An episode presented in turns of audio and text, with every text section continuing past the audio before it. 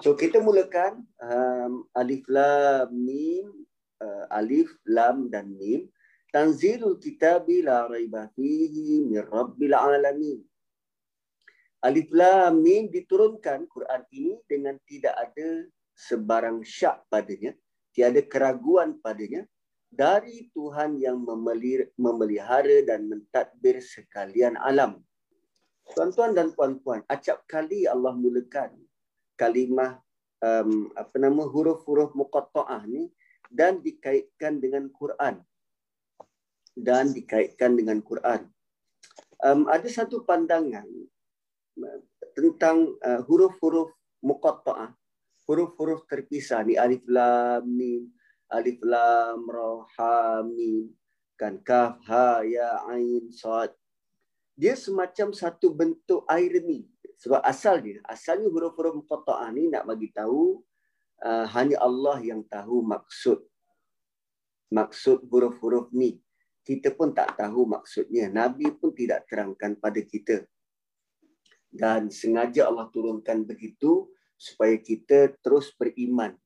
Beriman dan menunjukkan bahawa kita tak mampu untuk mengetahui sesuatu perkara sehingga Allah bagi tahu. Kita tak mampu mengetahui sesuatu perkara walaupun perkara itu memang berlegar dekat sekitar kita. Huruf alif lam mim ni huruf hijaiyah. Huruf yang um, uh, kita kenal daripada kecil, huruf yang kita guna untuk mengeja dan membaca. Kalau Allah tak bagi tahu makna dia, sampai kesudah kita takkan tahu apa-apa. Itu cara memandang pertama. Cara memandang yang kedua, uh, bila um, uh, huruf-huruf ini sering dikaitkan dengan Quran, dia memberi isyarat penting buat kita. Uh, uh, towards the end ataupun towards akhir zaman, manusia membaca Quran itu seperti membaca huruf muqatta'ah. Dia hanya membaca huruf-huruf itu, tahu panjang pendek, tahu sambungnya, tapi tak tahu apa maksud. Dia semacam sindiran pedih dan tajam buat kita. Ayat-ayat Quran itu hanya boleh dibaca mengikut susunan huruf tanpa tahu apa potensi, apa maksud dan apa yang kita boleh belajar daripadanya. So, bila Allah sering kaitkan huruf-huruf ini dengan Quran, dia rupanya memberi pengajaran yang yang apa nama yang luar biasa buat kita. Alif Lam Mim, diturunkan Al-Quran, la raiba fi, tiada keraguan padanya, min rabbil alamin, daripada Tuhan yang mentadbir sekalian alam. Allah mulakan surah ini dengan Tuhan yang mentadbir sekalian alam. Fihi min rabbil alamin, daripada Tuhan yang memelihara dan mentadbir sekalian alam. Sebab nanti pada poin-poin seterusnya, pada ayat-ayat seterusnya, Allah terangkan kepada dia bagaimana fungsi pentadbiran Allah Subhanahu wa taala. Apa yang apa yang dikatakan sebagai rabbil alamin itu nanti dijelaskan pada ayat sesudahnya, pada ayat di bawah. Am yaqulu naftarah. Allah dah datangkan fakta. Alif Lam Mim, Quran itu turun. Bayangkan, sesuatu yang turun daripada langit. Sesuatu yang turun dari langit. Tanpa alat, kita tak akan dapat capai. Contoh, buah mangga harum manis. Ataupun buah mangga, buah, buah di pokok kelapa. Tanpa sebarang alat, kita tak mungkin akan dapat mengecapinya. Dan tanpa rahmat daripada Allah, Quran itu takkan turun. Dia turun daripada langit. La raiba fi, Allah bagi garanti, tiada keraguan padanya. Takkan ada typo, takkan ada silap. Min rabbil alamin, daripada Tuhan yang mentadbir sekalian alam. Fakta-fakta begitu pun, punya jelas fakta macam tu, orang-orang kafir tega mengatakan, ah Ini semua Muhammad yang ada-adakan. Maksud am yaqulu naftara, sebaliknya mereka mengatakan Quran ini adalah ciptaan Muhammad, ciptaan Rasulullah. Am yaqulu naftara. Ha, itu dakwaan orang-orang kafir. Dialah Muhammad yang mengada-ngadakan Quran menurut rekaan. Ha, sedangkan Allah suruh kita perhati. Allah suruh kita kaji. Allah suruh kita tadabbur. Tapi kesan daripada tidak buat itu semua, manusia akan akhirnya nanti buat conclusion, ah ini semua rekaan daripada Muhammad. Bukan daripada Tuhan, tapi daripada Muhammad. Sama seperti bila dia baca Alif Lam Mim, hanya disebut tanpa sebarang pemahaman. Lalu Allah menafikan dakwaan itu. Bal, eh, bahkan bukan begitu. Bal ni boleh diartikan sebagai bahkan atau bukan begitu. Bal huwal haqqu min rabbik. Ini sebenar-benarnya Quran itu datang benar daripada Tuhanmu. Ini jawapan balas daripada Rasulullah. Bal huwal haqqu min rabbik. No, jangan fikir begitu. Quran itu adalah kebenaran yang datang daripada Tuhanmu. Tujuannya litunzira. Ha, lebih kurang surah Kahfi kan? Allah terangkan tentang apa tujuan Quran itu. Di awal surah Kahfi. So, di awal surah Sajdah juga, Allah terangkan, litunzira, untuk menjadi peringatan. Quran itu tujuannya untuk memberi peringatan. Qauman, litunzira qaumam ma'atahum min nadhir. Memberi peringatan dan amaran kepada kaum yang telah lama tidak didatangi sebarang pemberi peringatan. Litunzira qauman ma atahum min nadhir min qablik, sebelummu Muhammad, la'allahum yahtadun, semoga mereka beroleh hidayah petunjuk. Kenapa ayatnya ni macam ni? Kenapa ayatnya Quran itu untuk memberi peringatan kepada kaum yang dah lama diorang ni tak dapat peringatan sebelummu? La'allahum yahtadun, moga mereka mendapat hidayah petunjuk. Tuan-puan, Quran ini turun kepada siapa? Bangsa Arab. Bangsa Arab. Dan kalau kita perhati jujukan nabi-nabi sebelum Rasulullah sallallahu alaihi wasallam. Nabi Isa, Nabi Musa, Nabi Yakub, Nabi Yusuf, Nabi Ishak, semua itu untuk kaum yang particular, kaum yang spesifik. Bani Israel, kaum Yahudi. Dan kita tahu bangsa Arab ni daripada jalur keturunan Nabi Ismail. Dan jarak antara Nabi Ismail dan Nabi Muhammad sallallahu alaihi wasallam ribuan tahun lamanya. Bayangkan punya lamalah mereka tak dapat petunjuk berupa Nabi dan kitab. Kaabah itu digantung menjadi berhala. Kaabah digantung menjadi tempat gantungan berhala. Punyalah lama. Saya tak pernah tergambar kalau masjid negara ini bertukar jadi kuil. Punya lama tak dapat hidayah. Kaabah yang hasil uh, kerjasama Nabi Ibrahim dan Nabi Ismail yang asalnya digunakan tempat kiblat untuk menyembah Allah menjadi tempat gantungan berhala. Wow, lama. So rupanya manusia bila tidak dapat petunjuk, dia akan mula memandai-mandai dan sesat barat. Bila dia jauh dari Quran, bila dia baca Quran hanya sekadar nak sebut, macam kita sebut alif bata atau macam kita sebut alif lam mim, tanpa faham dan tanpa mahu untuk beramal dengannya, ha, kita akan jadi seperti mana musyrikin jahiliyah dulu. Buat semahunya tanpa sebarang panduan dan petunjuk. So, Quran itu turun litunzira, untuk jadi peringatan kepada kaum yang dah lama. Yang dah lama tak dapat peringatan. Okey.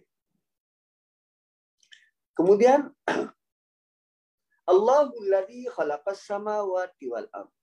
Nah, tadi jelas apa fungsi Quran turun uh, dan Uh, di, di, di apa nama di highlight la'allahum yahtadun, semoga kamu dapat hidayah.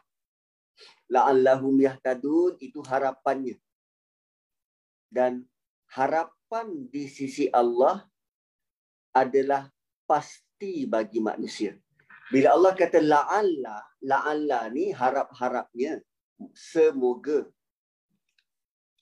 nah, tapi bila Allah yang ucapkan, itu merupakan kepastian. Itu merupakan suatu yang pasti. La'allahum yahtadun, pasti kamu akan dapat hidayah. So, bila kita um, apa nama uh, berusaha untuk memahami Quran dan mengikut sunnah Nabi sallallahu alaihi wasallam, maka kita pasti akan diberi petunjuk dan hidayah. Lalu ayat keempat Allah menerangkan tentang apa dia Rabbal Alamin tadi. Apa dia Rabbal Alamin tadi? Mana Rabbal uh, Rabbil Alamin? Ayat kedua kan, Mir Rabbil Alamin tu. So Allahul ladzi khalaqas samawati wal ard. Allah memperkenalkan diri dia. Allahul ladzi khalaqas samawati wal ard. Allah yang mencipta dari tiada apa-apa, dari tiada bahan. As-samawati wal ardi, langit dan bumi. Samawati wal ardi, langit dan bumi. Wama bainahuma, dan apa yang ada di antara keduanya. Okey, langit dan bumi, dan Allah bagi tahu ada ruang antara langit dan bumi itu. Bumi itu apa saja yang ada in between langit dan bumi. Fi sittati ayyam, dalam enam masa. Ayam kita boleh translate sebagai hari, ayam juga kita boleh translate sebagai masa. Summastawa alal arsh, kemudian dia bersemayam di atas arasy. Okey. Ayat ni berat, sukar untuk di, di apa nama dijelaskan, tapi saya cubalah. So Allah bagi tahu dia yang mencipta langit dan bumi. Dia mencipta langit dan bumi pada enam masa.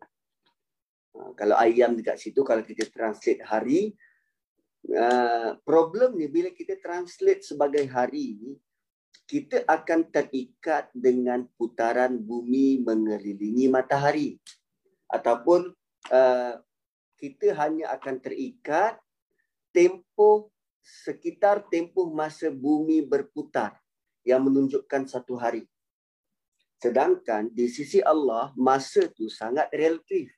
Masa itu sangat relatif. Kita tak boleh nak bandingkan waktu di bumi dengan waktu di Marikh. Sebab ground yang berbeza. Kita tak boleh bandingkan waktu di bulan, kadar putaran bulan mengelilingi bumi, dengan kadar putaran bumi mengelilingi matahari. Ha, sebab tu kadang ada ayat-ayat Quran, terutamanya dari sudut penciptaan ini, Allah refer kepada masa di sisi dia. Ha, so kita tak boleh nak kata, oh Allah cipta bumi dan langit ni enam hari. Hari tu merujuk hari di mana? Hari di Pluto, hari di Marikh, hari di bulan, hari di bumi, atau hari di matahari. Yang kita tahu menurut kajian sains, matahari itu juga ada orbit dia.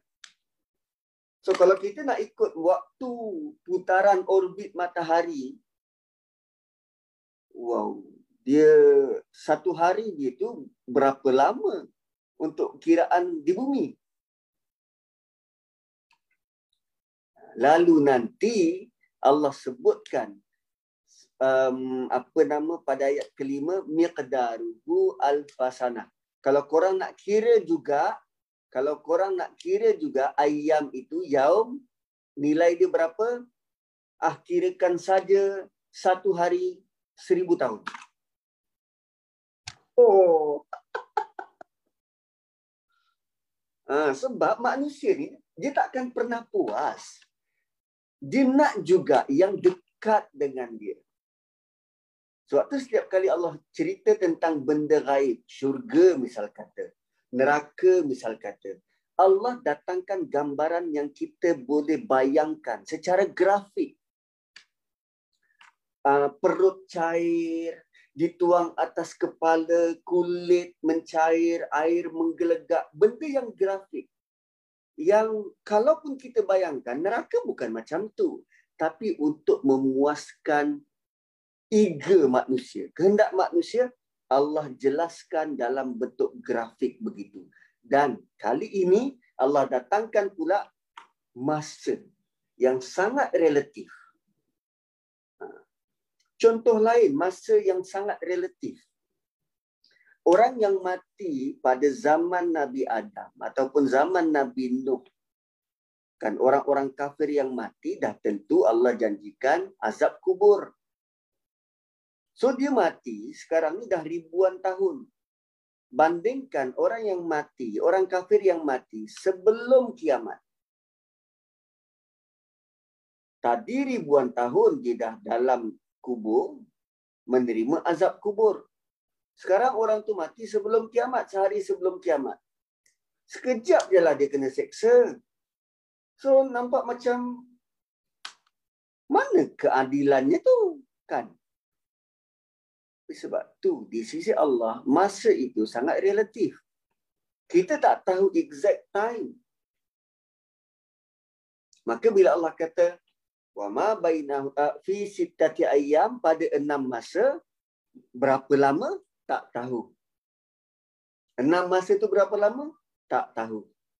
Terpulang pada Allah nak letak berapa lama.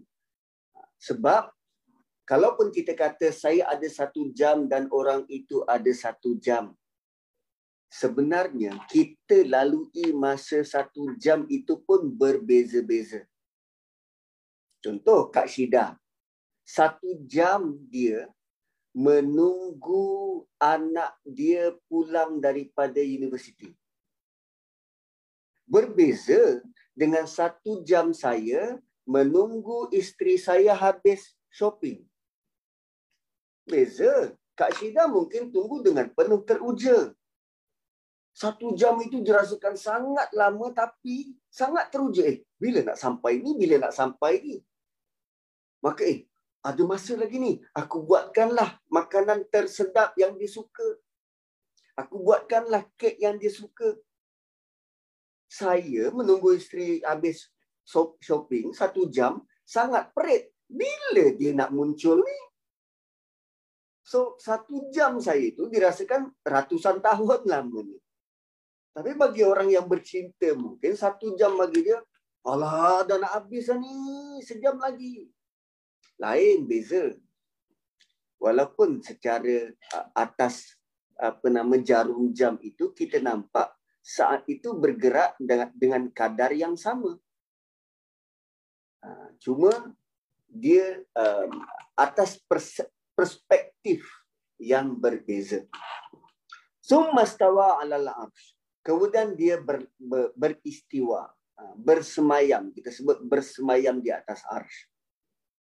Beriman dengannya wajib, bertanya tentangnya makruh, mempersoal atau membayangkannya haram. Ha, itu level istiwa 'alal 'arsy. Kita pun tak tahu macam mana. Sama macam Allah bagi tahu tentang masa tadi, kita tak tahu bentuknya, malah bersemayam atas aras ni pun kita tak tahu. Tapi kita terima as it is. Begitulah cara kita beriman. Sama macam perkataan Alif Lam Mim di atas. Selagi mana Allah tak bagi tahu, selagi itu kita tak tahu. Tapi Allah cuma kata, selepas dia cipta langit dan bumi, dalam tempoh masanya enam, maka selepas itu Allah bersemayam atas arasy. Allah cuma kata dia bersemayam. Dan manusia punya kreatif. Oh, ini bersemayam ni maksudnya Allah letih dan berehatlah kot. Tak, tak, tak. Allah tak kata dia letih dan Allah tak kata dia berehat. Allah cuma kata dia bersemayam. Istiwa tu pun kita tak tahu caranya macam mana. Maka ada manusia yang sanggup berfikir macam tu. Ah, ini Allah berehat dah ni. Dah penat cipta langit dan bumi. Tak, Allah tak kata begitu. Allah cuma kata dia bersemayam. Okey. Malakum bihi malakum min dunihi min waliyyin wala syafi'. Kamu tidak akan sekali-kali mendapati sebarang penolong dan sebarang pemberi syafaat selain dari Allah. Apa maksud dia ni? Tadi Allah memperkenalkan tentang proses penciptaan langit dan bumi. Lalu Allah bagi tahu pada manusia, hai manusia, langit dan bumi yang kamu sedang duduk ini, kami yang cipta. Lalu kalau kamu sedar tentang hakikat itu, apa-apa perkara yang kamu hadapi di muka bumi ini, bila kamu hadapi kesusahan, rintangan, kesukaran, tiada penolong yang boleh menawarkan pertolongan selain Allah. Dan nanti bila bumi ini kami musnahkan, berlaku kiamat, dan kamu berada di Padang Mahsyar, tiada yang mampu beri syafaat selain daripada kami. Itu maksud malakum min dunihi min waliyyin wala syafi' afala tatazakkarun. Kamu tak berfikir ke?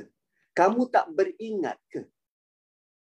Adakah bila kamu nampak bumi dan nampak langit itu hanya sekadar pandangan kasar, okey, nampak bumi dan nampak langit. That's it. Kamu nampak kamu nampak bumi.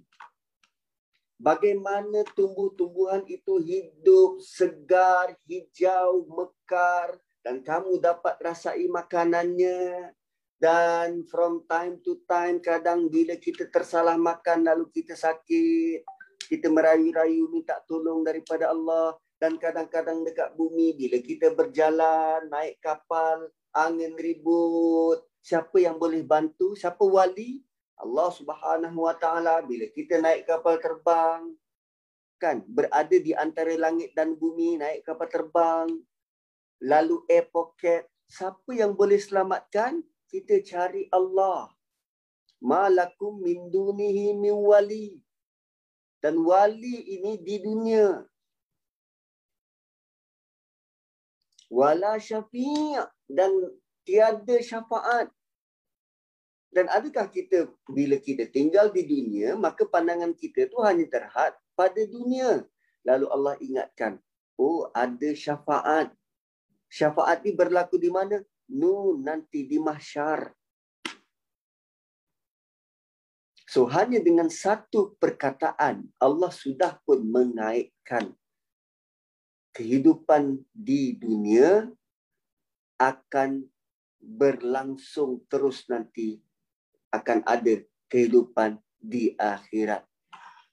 Walaupun pada dasarnya ayat keempat tu Allah tak sebut pun pasal akhirat, tapi bila sebut perkataan syafiq, itu sudah pun um, apa nama menjelaskan tentang wujudnya hari akhirat.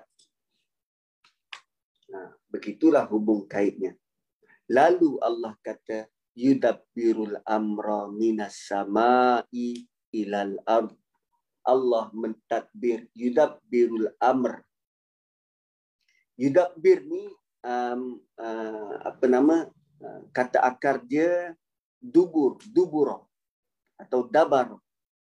Sama juga dia uh, derive perkataan tadabbur. Kan, tadabbur. Tadabbur ni apa? Kita berfikir sampai ke hujung. So yudabbir ni maksudnya apa? Plan satu-satu. Plan secara terperinci. So yudabbirul amr, Allah mentadbir makhluknya dengan sangat detail dan terperinci. Dan makhluk yang ditadbir ini, amr ni pentadbiran. Amr ni um, uh, nanti, nanti saya terangkan bila bila kita lalu ayat ni. So yudabbirul amra minas sama'i ilal ard. Allah mentadbir makhluk-makhluknya di langit, daripada langit dan sehingga ke bumi. Bukan Allah mentadbir daripada langit, tapi makhluk-makhluk itu bertebaran dari langit sampailah ke bumi. Summa ya'ruju ilaihi. Kemudian kemudian ya'ruju diangkat kepada Allah. Apa yang diangkat ni? Urusan-urusan makhluk tadi. Summa ya'ruju ilaihi. Urusan-urusannya.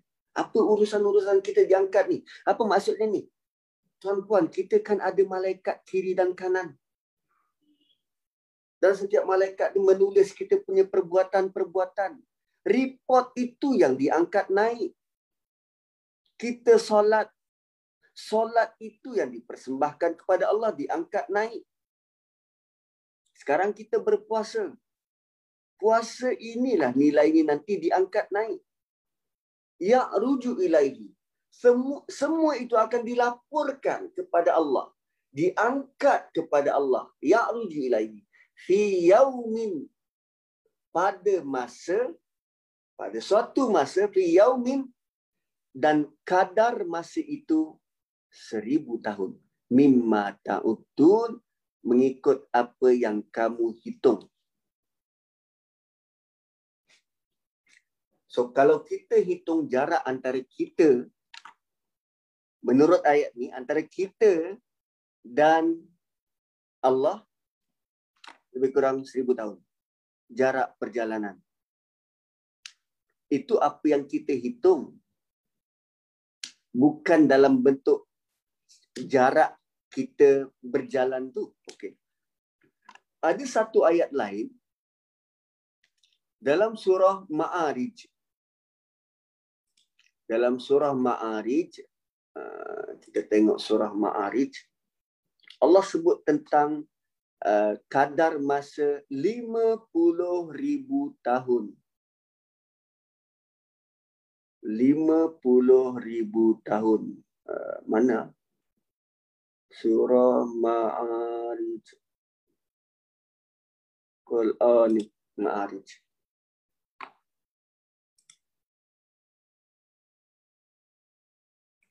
Ta'rujul malaikatu warruhu ilaihi. Okey, minallahi zil ma'arij, dari Allah yang menguasai tempat-tempat turun naik. Ta'rujul malaikatu warruh. Perjalanan yang dilalui oleh malaikat dan Jibril menuju Allah, kembali kepada Allah, fi yaumin kana miqdaruhu khamsina alfa sanah. Tempohnya lima puluh ribu tahun. Berapa jauh jarak tu? Kalau yang ini seribu tahun. Yang dilalui oleh malaikat lima puluh ribu tahun. Tapi Jibril boleh sampai sekelip mata membantu Nabi Yusuf yang dihumban ke dalam perigi, menampaikan wahyu kepada Rasulullah sallallahu alaihi wasallam pada waktu dan masa yang sangat tepat. Sama macam malaikat-malaikat maut yang menarik nyawa uh, uh, makhluk yang sampai ajal tepat pada waktu dia. Mereka bergerak sangat laju. Cuma kalau kita nak hitung masa, satu ribu tahun untuk amal kita. Ha. So Allah kata, Zalika alimul ghaibi wa syahadatil azizur rahim. Itu adalah perkara-perkara yang ghaib. Apa? Tentang amal kita naik, tentang urusan yang Allah takdirkan itu, tentang jarak masanya. Semua itu adalah ghaib. Wasyahadatil azizur rahim, dan yang nyata di sisi al-aziz ar-rahim. Itu adalah bentuk ilmu ghaib dan yang nyata, dan uh, apa nama uh, yang nyata bagi yang maha kuasa lagi maha pengasih. Allah full authority dan dia maha pengasih. Ayat ketujuh. Allazi ahsana kulla syai'in khalaqa. Okey. Um, ciptaan Allah ni, ciptaan Allah ni, dia ada dua bentuk. Satu dalam bentuk khalaqa. Satu lagi dalam bentuk amru. Okey, satu dalam bentuk khalaqa, satu dalam bentuk amru. Khalaqa ni, khalaqa ni ciptaan-ciptaan yang kita nampak. Bumi, langit, awan, gunung, matahari, manusia, air, ikan todak, ikan lumba-lumba, ikan burung ostrich. Semua yang kita nampak tu khalaqa. Pokok, semua yang kita boleh nampak khalaqa. Al-amru, benda gaib. Malaikat. Apa lagi benda gaib? Yang selalunya kita kata, oh ini tidak boleh dibuktikan dengan sains. Itu al-amru. Nah, jenis ciptaan Allah Subhanahu Wa Taala, satu khalaqa, satu al-amru. Al-amru mengungguli khalaqa. Al-amru mengungguli khalaqa. Khalaqa ini diciptakan beserta dengan peraturan dia. Al-amru juga diciptakan beserta dengan peraturan dia. Tetapi kadang-kadang al-amru boleh campur tangan. Boleh campur tangan dalam peraturan khalaqa. Tetapi tidak sebaliknya. Contoh, kita lihat khalaqa, kita lihat api itu diciptakan boleh membakar.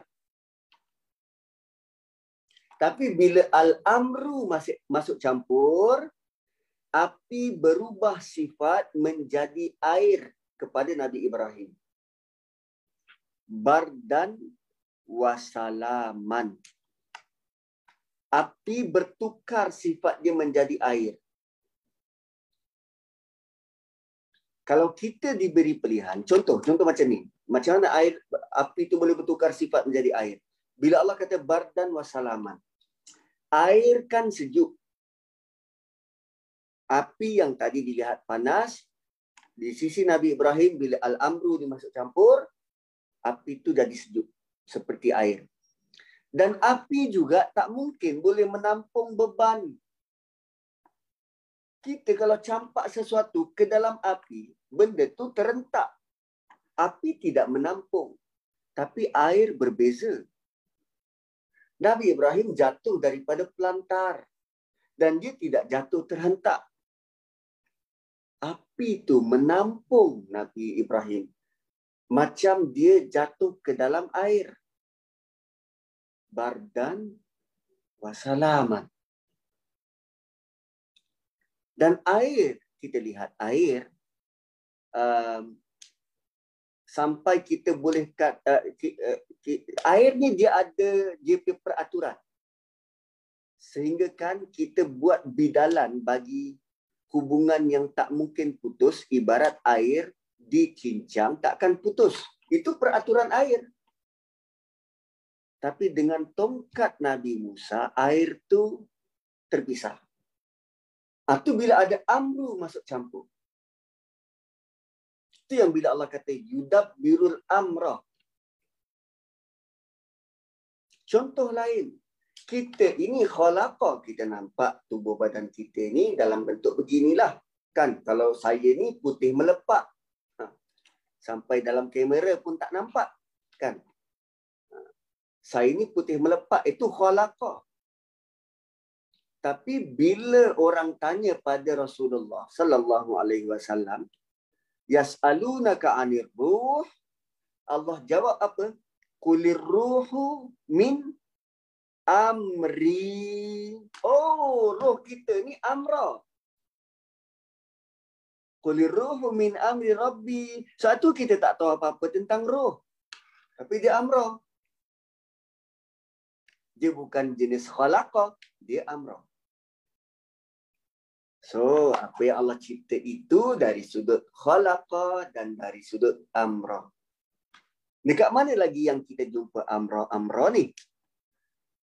Nanti, pada malam yang kita kejar dalam bulan Ramadan. Bila? Laylatul Qadr. Tanzilul malaikatu warruhu bi'idni rabbihi min kulli amrin. Oh, rupanya ada istimewa di situ. Ada berkait dengan ciptaan Allah yang sudut amr. Dan lihat bagaimana Allah Subhanahu Wa Taala punyalah menakjubkan, menciptakan dua sisi itu dan mentadbir keduanya. Alladhi ahsana kulla syai'in khalaqa. Sebab tu manusia ni istimewa kerana dia gabungan keduanya. Khalaqa dan amra. Tapi kita lebih pentingkan tentang khalaqa. Kan? Nak pakai bedak sejuk. Nak pakai pemutih muka. Nak makan yang sedap-sedap. Semuanya untuk apa? Untuk khalaqa, untuk memuaskan khalaqa. Tapi kita tidak pun cenderung untuk memantapkan iman yang ghaib, untuk merasakan emosi syukur kepada Allah yang ghaib, untuk mengenyangkan eh, apa nama kecenderungan ruh yang ghaib, urusan-urusan amr. Ha. Lalu Allah kata, wa bada'a khalqal insani min tin, dan kami mulakan kami mulakan ciptaan manusia itu daripada tanah. Kami mulakan ciptaan manusia itu daripada tanah. Summa ja'ala naslahu, kemudian kami jadikan keturunannya min sulalah. Sulalah ni pati. Sulalah ni, naslah ni sama menyambung. Sulalah ni inti pati. Inti pati. Sulalah, inti pati. Mimma immahin, daripada air yang lemah. Mahin tu lemah. Ada yang translate sebagai sedikit dipandang orang. Dan selalu kita kita terjemah sebagai air yang hina. Macam mana air yang hina? Air mani bukannya hina. Air mani ni lemah. Punya lemahlah kita untuk proses persenyawaan itu. Wanita perlu sediakan sebiji telur. Lelaki sediakan jutaan. Lemahnya lelaki, dia perlu sediakan jutaan untuk bersenyawa dengan satu biji telur. Lemah. Air tu lemah. mimma immahin. Dan daripada ayat ini Allah ingatkan kita bahawa kita ini memang dicipta dari benda yang lemah. Lalu kalau engkau lemah, kenapa tidak minta pertolongan daripada yang maha kuasa, daripada Al-Aziz Ar-Rahim tadi? Dah tahu engkau terlemah, kenapa masih bersikap langit? Dah tahu engkau tu lemah, kenapa masih perlekeh utusan-utusan Allah? Dah tahu engkau tu lemah. Oh. Malah Allah tidak pun sebut kita ini, um, apa nama, uh, Allah tidak sebut dalam bentuk begini. Kalau dalam Um, uh, um, kalimah Iblis, dia kata aku lebih baik daripada Adam, aku dicipta daripada api, dia dicipta dari tanah. Dan tanah itu substan, kan? Tanah itu jelas kita nampak, tanah ke debu ke jelas kita nampak. Dan kita boleh buktikan tanah itu bila-bila masa. Tapi air mani dan ovium, dahlah dia tu dalam private part, dalam tempat yang kita malu nak tunjuk. Dan dia merupakan um, uh, air itu hasil daripada intipati, bukan jasad sebenar. Macam mana, macam mana nak, macam mana nak sebut lah? Macam mana nak gambarkan? Okey. Um, katakanlah atuk kita dulu guru besar. Atuk kita dulu guru besar. Dan guru besar yang sangat hebat. Dapat anugerah guru cemerlang, peringkat antarabangsa. Dan kita pula tak semena-mena, kita cucu dia sampai kesudah menggunakan nama atuk kita untuk dapat kabel di mana-mana. Lalu kita kata kitalah yang hebat. Sedangkan kita bukannya guru besar. Kita hanya cucu keturunan daripada atuk kita yang hebat. Kita hanya menumpang kehebatan atuk. So di sini mimma-imahin, Allah bagi tahu realiti engkau tu manusia. Engkau not even daripada, engkau not even teen pun. Engkau tu hanya sulalah. Engkau adalah hasil uh, hiliran. Hmm. Produk hiliran tanah tu. Intipati tanah tu. Dan cukup lemah. So, janganlah mendongak sampai ke langit, kan? Janganlah menyombong diri. Jadilah hamba Allah yang benar-benar hamba. Lalu Allah kata summa sawwahu wa nafakha fihi min ruhi. Basically ayat ini, ayat lapan dan sembilan ini Allah terangkan tentang khalaqa dan al-amru. Kan, khalaqa kita tu asalnya daripada tanah, kemudian daripada air yang lemah tu, kemudian ditiupkan. Summa sawwahu, kemudian kami sempurnakan kejadian dia. Kan, tanah tadi dimold, disempurnakan kejadian dia. Kalau Nabi Adam dahulu, dia ada mold. Sulalatin mimma imahin, kemudian dia ada solsalin min hama'im masnun. Kemudian dia ada uh, turab, uh, dia ada proses evolusi kejadian Nabi Adam tu. Lalu Allah kata, summa sawwa. Sejak daripada Adam diciptakan, Allah sawwa. Sawwa ni apa? Balance. Disempurnakan. Diberi keseimbangan. So nak tengok, kalau kita nak tengok um, keseimbangan yang paling sempurna kadar keseimbangan yang paling sempurna kita dapat lihat bila kita berdiri depan cermin. Itulah nilai keseimbangan yang paling sempurna kita. Buatlah perbandingan dengan mana-mana makhluk. Manusia adalah yang paling sempurna dari sudut keseimbangan. Kita dicipta dari dua dimensi, roh dan jasad. Malah kita ada fizikal dan intelek. Kita adalah paling sempurna. Summa sawwah, dari sudut ciptaan. Wa nafakha fihi min ruhi. Lalu bila sudah sempurna, barulah ditiupkan roh.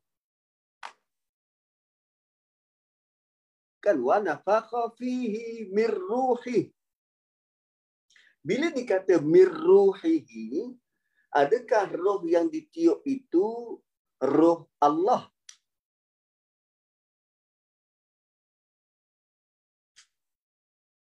Atau yang ditiup itu adalah roh dari Allah?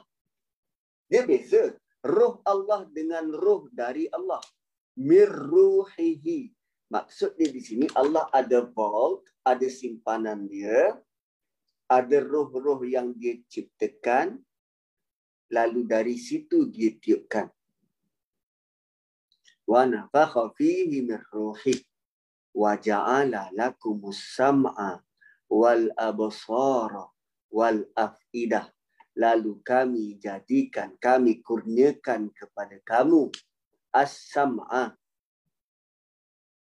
wal absar, dan eh, apa nama as-sam'a, pendengaran, wal absar, dan pelbagai penglihatan, wal afidah, dan multiple hati. Kenapa saya translate macam tu?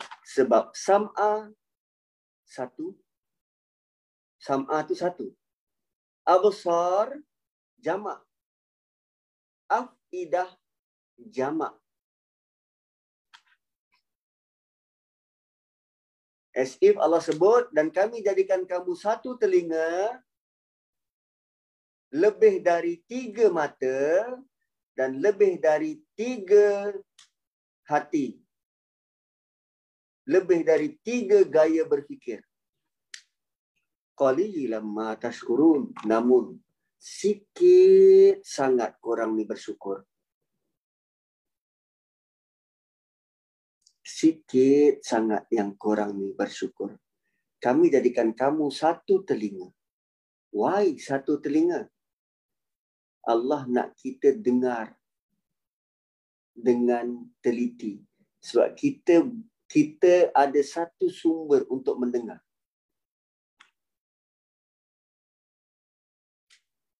Dan hmm, apa lagi uh, sudut pandang as-sam'a wal absar wal afidah?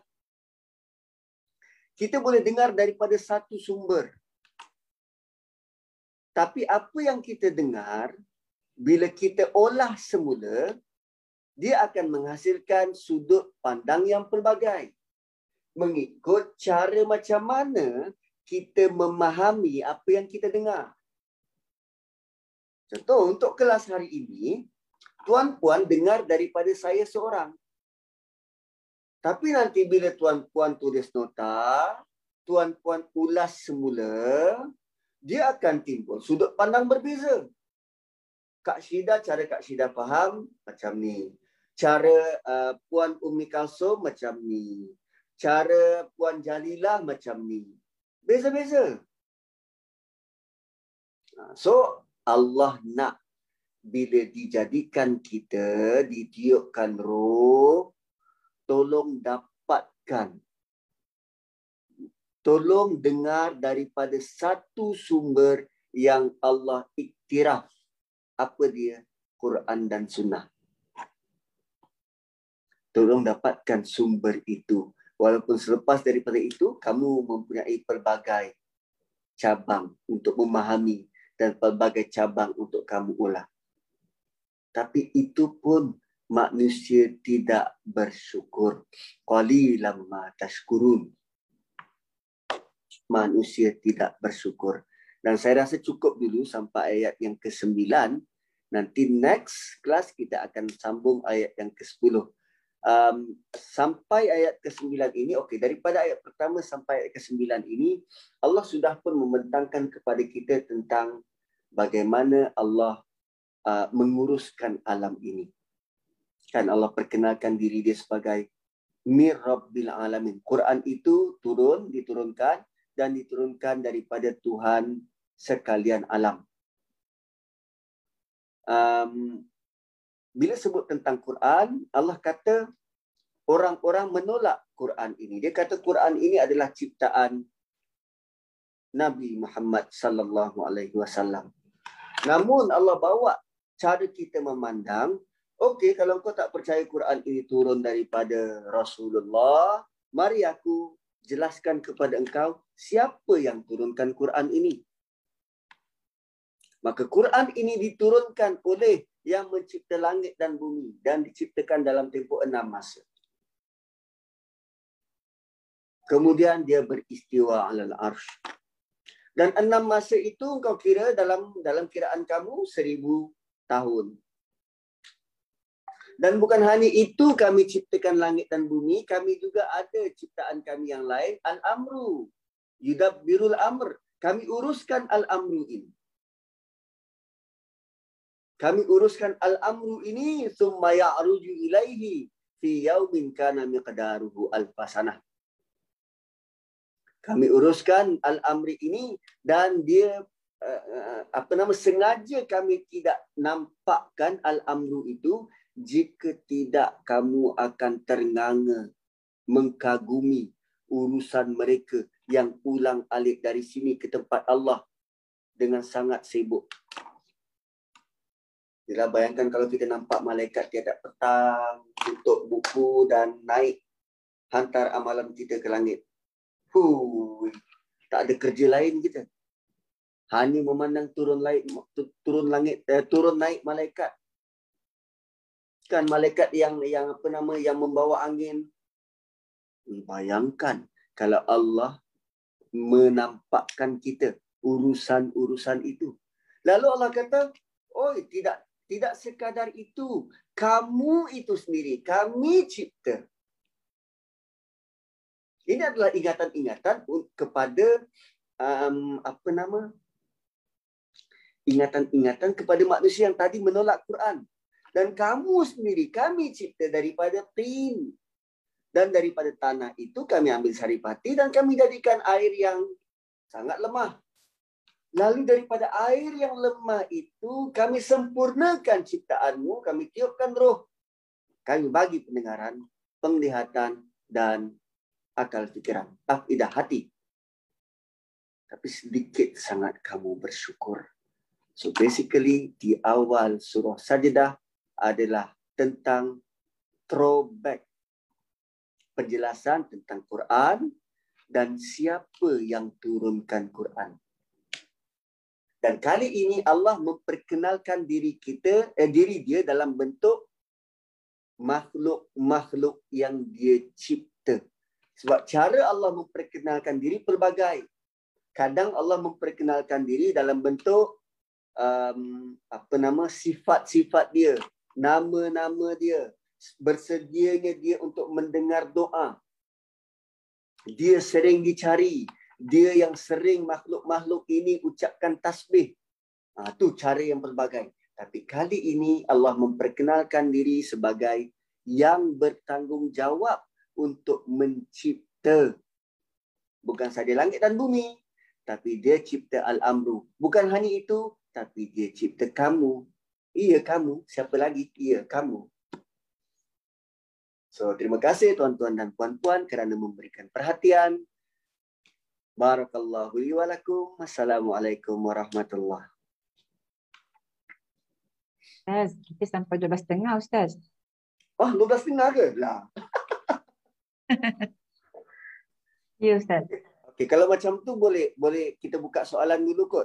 Ya boleh Ustaz. Uh, uh, Ustaz. Nak minum-minum sikit ke? uh, Ustaz ya. Uh, Okey. Uh, first thing, bila kita baca surah ni, the first ayat daripada satu hingga sembilan, kita uh, apa yang Ustaz tadaburkan pagi ni, Uh, berkenaan dengan pertanyaan atau ke, ataupun keraguan kaum musyrikin terhadap uh, penurunan Al-Quran yang dibawa oleh Rasulullah sallallahu alaihi wasallam. Jadi Allah jawab uh, menjawab uh, keraguan mereka dengan ayat satu hingga sembilan. Kan? Uh, yeah. Allah uh, ini ini aku refleksi lah Ustaz, ikut cakap ah cakap refleksi.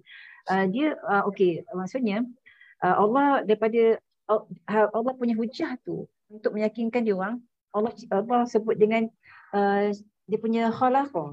Khalaqah, tapi selalunya bila, bila kita faham khalaqah Ustaz, tapi hari ni Ustaz jelaskan dengan al-amru. Dia ada kaitan uh, antara keduanya. Uh, khalaqah untuk maksudnya, okey, uh, dia nampak dengan mata kasar. Al-amru tu kegiatan uh, yang tak dinampak, kita tak nampak eh, macam jin ke saya, syaitan, roh, nafsu, uh, benda-benda macam tu. Uh, uh, Selalunya kita dah fahamkan khalaqah dengan ja'ala tu kan. Bila Allah sebut khalaqah dia ja'ala. Tapi hari ni Ustaz uh, yang pada ayat keempat, ayat kelima tu yudabbiru amr, amri al-amr tu kan. Uh, hmm. Maksudnya urusan yang ghaib Ustaz ya, al-amr tu. Dia maksudnya kita baca, dia mengaturkan, dia mengatur, dia mengaturkan segala urusan. Dan kita tak faham urusan tu kan. Maksudnya bila ni Ustaz daripada sebut uh, apa uh, urusan uh, minasama minasama ni maksudnya urusan para malaikat yang kita tak nampak, yang ghaib tu kan. Dari langit turun ke bumi semua tu.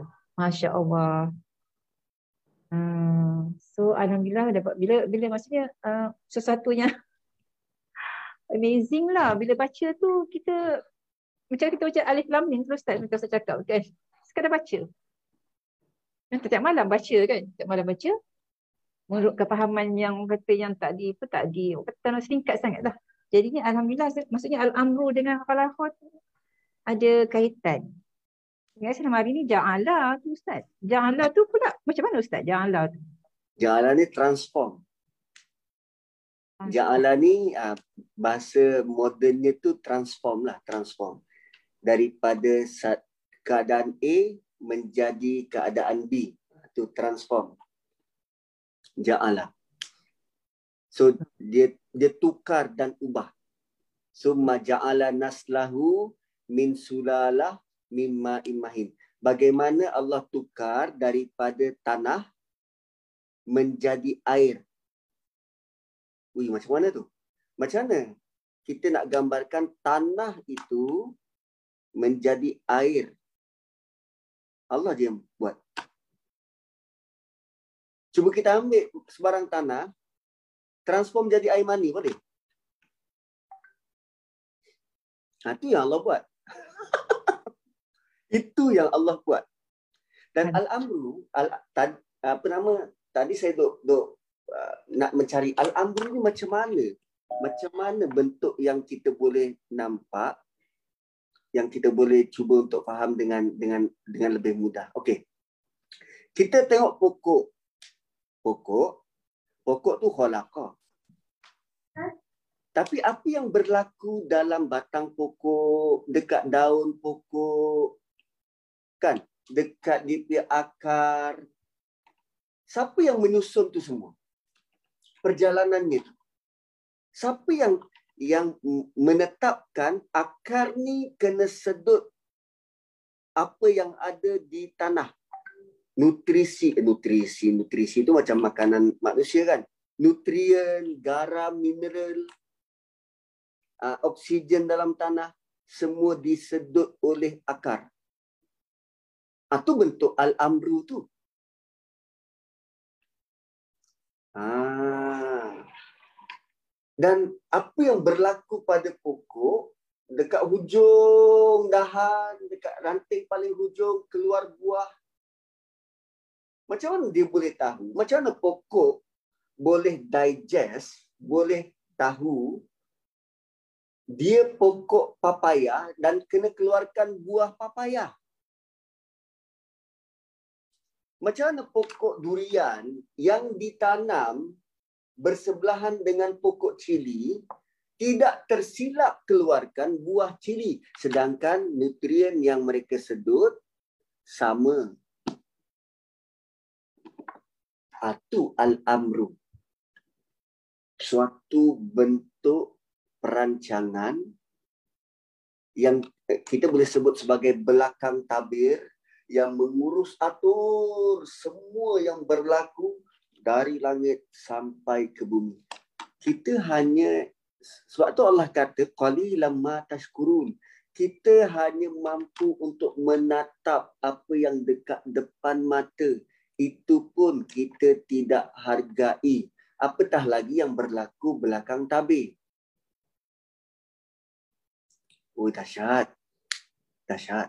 Oh, subhanallah Ustaz. Maksudnya kan ayat yang kesembilan ni um, perbandingan-perbandingan Allah bagi daripada satu daripada apa daripada um, ayat um, dengan penciptaan langit tu dengan bumi, lepas tu masa-masa enam hari, lepas tu dengan dia punya apa dengan dia istiwa di Arasy tu semua.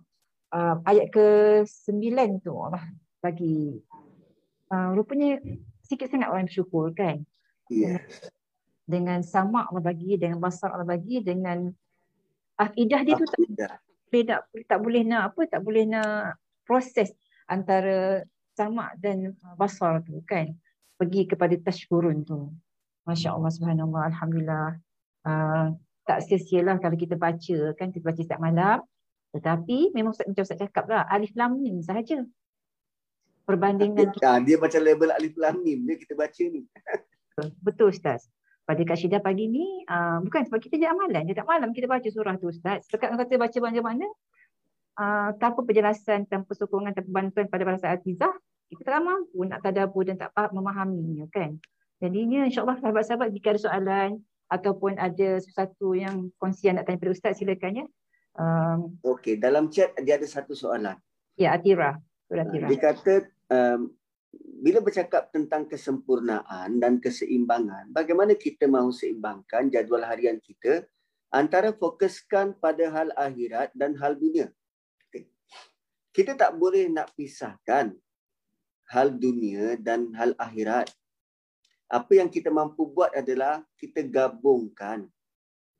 Dan perkara itu perlu Um, uh, apa nama seamless seamless dia dia tak ada sebenarnya istilah oh ini hal akhirat dan ini hal dunia. Yang ada adalah bagaimana kita laksanakan pekerjaan dengan minda akhirat. Perasan tak bila kita lalui baca sejarah ataupun kisah Nabi Yusuf, di mana saja di mana saja sin Nabi Yusuf dia bercakap, setiap kali dia bercakap, setiap kali sin Nabi Yusuf pasti ada perkataan Allah dia sebut. Nabi Yusuf, cuba baca kisah Nabi Yusuf. Dia bersama dengan abang dia, dia sebut Allah. Dia bersama dengan dua orang uh, apa nama banduan, dia sebut Allah. Dia bersama dengan mak angkat dia, dia sebut Allah. Ma'adallah dia kata. Berlindung pada Allah. Dia bersendirian. Takut dia apa-apakan atau takut dipergunakan untuk memuaskan nafsu nafsu uh, seks wanita-wanita Mesir tu. Dia sebut berdoa pada Allah, Rabbis sijinu ahabbu ilayya. Dia bersama dengan dengan Malik, dia sebut Allah. Dia jumpa semua dengan bapak dia, dia sebut Allah. Dia konsult balik dengan adik-beradik dia, dia sebut Allah. So, kalau nak sebut tentang kesempurnaan dan keseimbangan, ada baiknya kita tengok surah Yusuf. Bagaimana setiap scene hidup dia itu, dia akan highlight Allah. Dan Allah nak kita begitu. Kita, ingatan kita ni tak lepas dari Allah. Dalam apa pun situasi. Tengah pasang Thermomix, ingat Allah. tengah nak buat uh, uh, berbuka ni nanti ingat Allah, tengah cuci baju ingat Allah, berborak dengan anak tak lepas sebut tentang Allah, borak dengan suami tak lepas sebut tentang Allah. Sebab ada kala kita ni, kita lebih raikan apa yang manusia nak berbanding Allah itu sendiri. Sehingga kan sampai ke tahap nak sebut nama Allah depan kawan-kawan kita malu. Kita malu apa? Ah, nanti apa diorang cakap aku ni macam perasan baik. Kau nak sebut nama Tuhan kau. Sebut je lah Allah. Ha. Itu uh, lebih mirip kepada kesempurnaan dan keseimbangan kot. Ingatan kita pada Allah dan pada hari akhirat. Ha. Menjadi fokus utama ha, kehidupan. Itulah pun fungsi tadabbur. Kan? Kenapa kita tadabbur sebenarnya? Apa matlamatnya? Apa hasil yang kita harapkan? Kita harapkan daripada tadabbur ini membantu untuk kita membuat pilihan. Setiap saat kita sedang membuat pilihan. Setiap saat kita sedang membuat pilihan. Nak teruskan ke tak tengok ni? Nak lepas ni nak buat apa? Nak makan apa nanti petang? Atau nak ngaji berapa helai pula lepas ni. Semuanya tentang pilihan. Dan hasil daripada tadabbur, kita cuba untuk memahami Quran yang relate dengan kita. Boleh membantu untuk kita ingat dan membuat pilihan. Membantu untuk membuat pilihan. Aku patut cakap tak macam ni? Kalau Nabi, Nabi buat macam mana? Kalau Nabi Ibrahim, apa? Apa kisah Nabi Ibrahim tu yang membantu aku? Kalau Nabi Ibrahim waktu dia buat Kaabah. Kaabah itu empat segi, tuan-tuan dan puan-puan. Kaabah itu empat segi dan Kaabah ni apa? Rumah Allah. Penting tak? Super penting. Super penting. Nak buat rumah Allah. Penting. Kena ikut plan. Tapi cuba tengok. Batu-batu yang disusun oleh Nabi Ismail. Di samping Kaabah yang kita gelar sebagai Hijir Ismail. Bentuknya apa? Separa bulatan. Kalau ikut plan, empat segi. Tapi anak dia buat separa bulatan. Nabi Ibrahim boleh saja. Dia bapa. Usia pula tua. lebih Jauh lebih tua daripada Nabi Ismail. Dia boleh saja dengan beremosi atau tanpa emosi. Dia suruh anak dia bersihkan. Kau tak tahu ke bapak tengah buat sesuatu yang sangat penting? Ini bukan label untuk negara. Ini label untuk Allah. Kau tak tahu ke apa tengah buat ni? Kenapa kau pandai-pandai susun macam ni luar daripada plan asal? Plan asal empat segi kau buat separa bulatan. Tapi apa Nabi Ibrahim buat? Kekal binaan tu sampai sekarang. Malah baginda sendiri berdoa, Rabbana taqabbal minna. Ya Allah, terima daripada kami. Huyo. Benda macam itulah yang sepatutnya memberi ingatan pula pada kita kalau kita berinteraksi dengan anak. Anak tu buat kesalahan kecil mungkin. Terutamanya waktu ngaji Quran. Dia pun tak tahu dia baca tu betul ke salah. Kita ui, cepat sangat naik angin. Menyinga depan dia. Sedangkan dia tak tahu pun. So macam mana kita nak belajar dari sikap Nabi Ibrahim itu untuk cara kita melayan anak pula macam mana? Ui, dahsyat. Dahsyat tuan-tuan. Itulah fungsi tadabbur. Satu, Allah datangkan pelbagai bentuk pendekatan supaya suit dengan keadaan kita. Apa yang berlaku waktu tu pada kita, maka kita ingat, oh begini Quran memandu aku. Dan senanglah kita buat pilihan. Jumpa dengan orang tua, macam mana Nabi Ibrahim bercakap dengan pakcik dia. Jumpa dengan anak muda, macam mana Nabi Ibrahim consult dengan anak dia. Banyak sebenarnya. Jumpa dengan orang yang bercakap kuat, kan? golongan sufah, macam mana uh, apa nama kes Nabi Musa bercakap dengan Fir'aun, macam mana cerita Nabi sallallahu alaihi wasallam bercakap dengan musyrikin Mekah. Semua itu panduan untuk kita. Itu yang paling penting pun. Ha, itu saya rasa lebih kepada kesempurnaan dan keseimbangan kita. Ha, wallahu a'lam.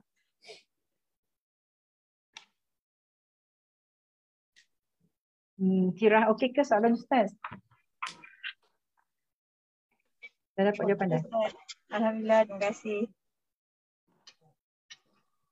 Hmm, ada lagi persoalan atau sesuatu yang Uh, saya percaya uh, ramai di kalangan kita yang mengamal, yang beramal dengan Sajdah ni uh, memang kata bukan dekat. Itulah Ustaz, kan kita kita believe, kita percaya yang, tapi itulah dia punya konsep tu sampai lagi ke hujung dia kan. Uh, kenapa Rasulullah baca surah eh, disarankan baca sujud apa Sajdah ni pada pagi Jumaat kan, belum sampai kepada hujung lagi lah. Lagi pada awal dia uh, berkenaan dengan Al-Quran itu diturunkan. Lepas tu itulah Ustaz, uh, pasal Ada ada persoalan ke sahabat-sahabat? Saya sebab saya teruja kan, sebab kita beramal dengan uh, kita beramal, kita beramal, kita kita mengamalkan bacaan surah ni, tapi uh, dari sudut pandang yang macam mana kita beramal. Hari ni Ustaz dah bagi sikit kan, sikit daripada ayat seratus sembilan. Saya tak tahu dah macam mana perasaan kawan-kawan sahabat-sahabat semua kan. Jika ada yang Kaumi nak bertanya soalan dengan Ustaz ke Kaumi?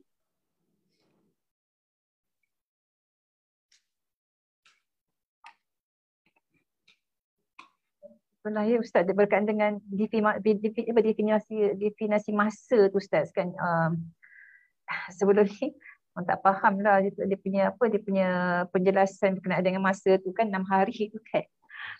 Kita akan faham masa di bumi. enam hari tu singkatnya kan. Yeah. Uh, tapi itulah makhluk langit, di langit tu masa dia tak sama dengan masa bumi. Matahari, uh, planet-planetnya lain kan. So um, memang kita akan, bila kita baca, kita akan fokus pada apa yang ada pada mata kita dan Ustaz kan. Jadinya itu pentingnya tadabbur. Itu yang penting kita menghadirkan kelas tadabbur ni. Bukan setakat kata suka-suka untuk menghadirkan kelas ni, tidak. Ada points tu, ada tujuan kat situ. Sekurang-kurang kita baca tak kosong. Uh, Allah akan tanya nanti apa yang kita baca. Uh, InsyaAllah kita takkan jadi seperti huruf-huruf Muqatta'ah ni kan. Alif Lam Mim. Kita baca Alif Lam Mim, sekadar Alif Lam Mim sajalah.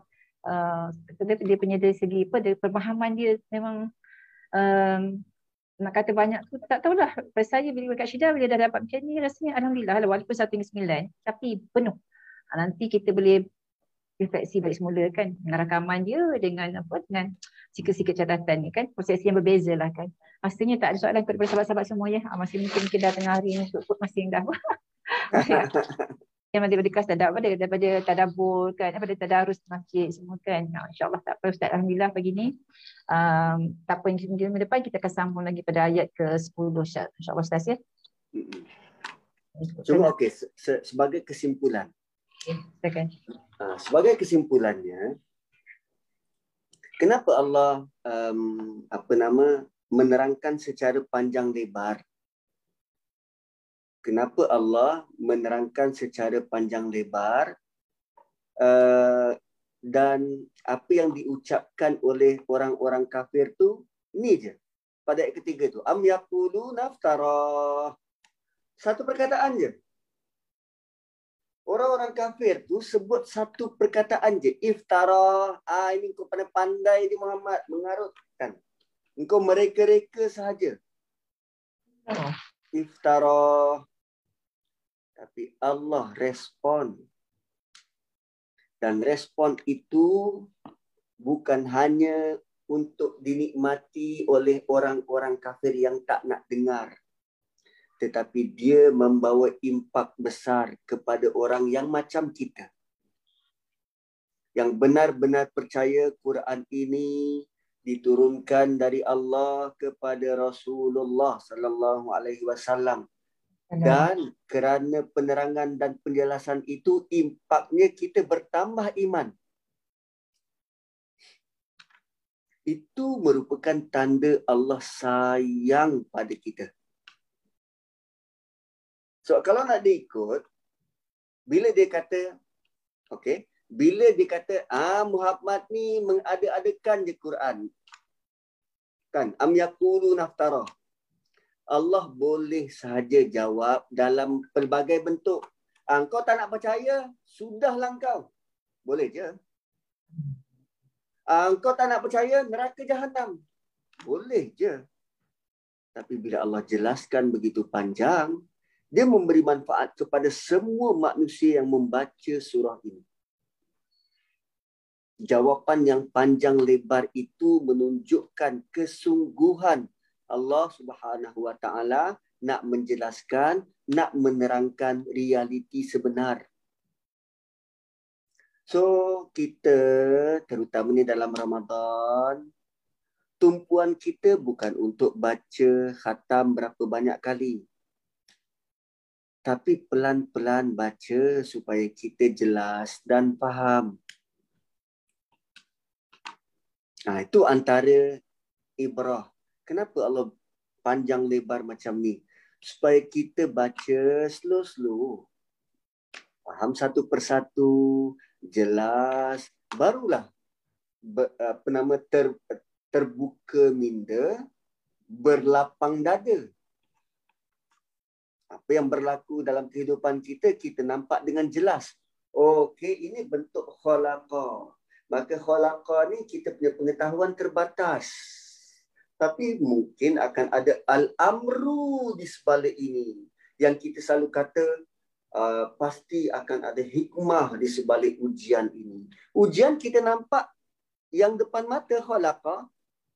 Tapi yakinilah akan ada amru di belakangnya. Baru kita boleh rasa, wow, Allah sedang merencana dan rencana Allah yang paling hebat untuk aku. Itu antara bentuk-bentuk yang kita boleh belajar daripada ayat satu hingga sembilan. Hmm, Ustaz, uh, kenapa ya sifat kita ni macam tak cepat-cepat je kan? Kita baca Quran nak cepat-cepat je. Tak cepat maksudnya khatam, bukan bukan dalam puasa je. Maksudnya kalau baca sendiri-sendiri pun kan. Bila dapat khatam satu-satu Quran tu rasa macam, oh dah lega dah rasa. Tanpa uh, kita fikirkan apa yang kita baca tu ada tak refleksi pada diri kita kan. Uh, jadi kenapa ya manusia kita pula baca sendiri pun bila baca tu kan kadang-kadang uh, eh lambatnya nak habiskan kalau kita baca terjemahan semua kan. Lambatnya habis tak apalah baca satu muka dulu nanti nanti kalau kita baca terjemahan ke apa kan. Sifat tu jangan macam terburu, cepat-cepat terburu-buru nak cepat habis kan Ustaz. Itulah sifat yang ada pada Kak Syidalah kan. Bukan pada orang lain. Semua kan? Manusia macam tu Kak. Ya. Semua manusia macam tu. Allah kata wa khuliqal insana halua. Kami ciptakan manusia itu insight dia, kami ciptakan manusia itu daripada terburu-buru. Hmm. So kita punya dasar ni, kita punya dasar penciptaan kita ni memang ada sifat terburu-buru. Dan bila dia built in, saya bayangkan macam Uh, apa nama iklan Duracell tu. Kan cuba tengok Arnab tu kan dia punya uh, apa nama menggelitis dia lain macam kan bila dapat bateri. So kita memang macam tu. Kita memang terburu-buru. Kita memang tak sabar. Kita memang eager macam tu. Kita memang bersemangat. Lalu um, Nabi juga pernah ditegur tentang nak baca Quran jangan terburu-buru. Warattilil Qur'ana tartila, baca sebiji-sebiji. So, bila Allah turunkan panduan, menjadi ujian kepada kita. Boleh tak mengekang perasaan, keinginan terburu-buru tu? Ha, tu fungsi Quran tu. Diturunkan dalam bentuk begitu.